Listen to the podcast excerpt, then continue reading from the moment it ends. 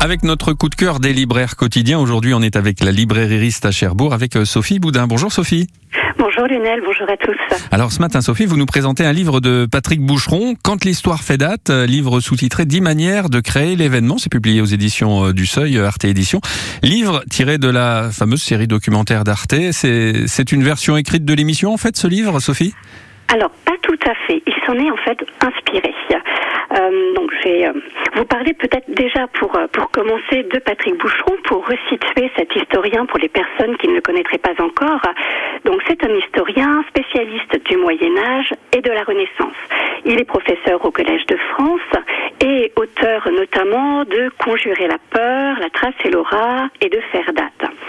Il dirigea en 2017 la publication de l'histoire mondiale de la France, un ouvrage qui avait connu à sa publication un franc succès.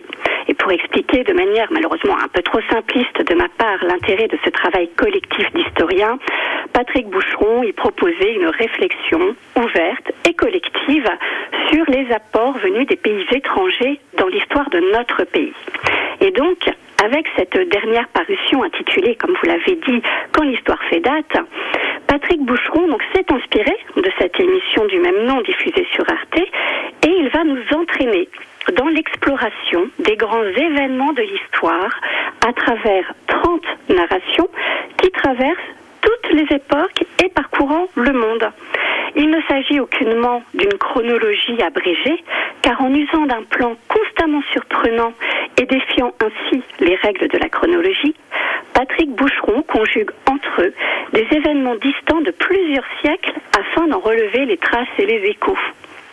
La fondation de Rome, le serment du jeu de paume, Hiroshima, Pompéi ou encore la peste noire seront ainsi décryptés et recontextualisés selon dix parcours thématiques, sorte de grille de lecture projetant l'événement, dans un temps plus long. Voilà, en fait, on oublie les, fameuses frises chronologiques, en fait. Hein. Complètement. c'est ça. Complètement. C'est vraiment ça, en fait, justement, l'intérêt de cet ouvrage, c'est qu'il va vraiment euh, nous faire comprendre qu'une date en elle-même est en fait le, le début d'un événement, mais que cet événement, il est aussi à comprendre dans un temps beaucoup plus long, avec tous les, les, les la compréhension aussi à laquelle nous avons accès euh, à présent avec notre regard en fait actuel. Et justement, je voudrais juste finir et revenir sur cette notion de date donc comme l'écrit en fait si bien Patrick Boucheron, il a une qualité d'écriture qui est vraiment remarquable. Et donc il nous fait euh, une préface euh, où il nous parle de cette notion de date. Et, et, de cette notion de date et de sa capacité en fait à créer les vêtements subitement ou de manière différée. Et cette date devient la porte d'entrée d'une histoire dont les échos retentissent sur une très longue durée.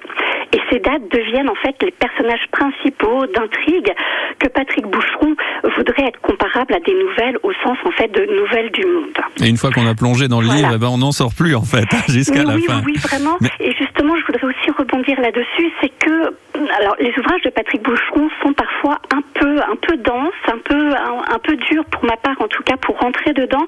Et celui-ci par contre est extrêmement accessible. Je pense que c'est parce que justement il a voulu aussi travailler en lien avec cette émission et du coup ça rend quelque chose de, de, de, plus accessible même pour les non les non initiés. Merci beaucoup Sophie Boudin, la librairiste à Cherbourg pour ce choix, le livre de, Patrick Boucheron donc quand l'histoire fait date, euh, publié aux éditions du Seuil, Arte Édition. Merci Sophie, à bientôt. Merci beaucoup, merci à vous. Au revoir.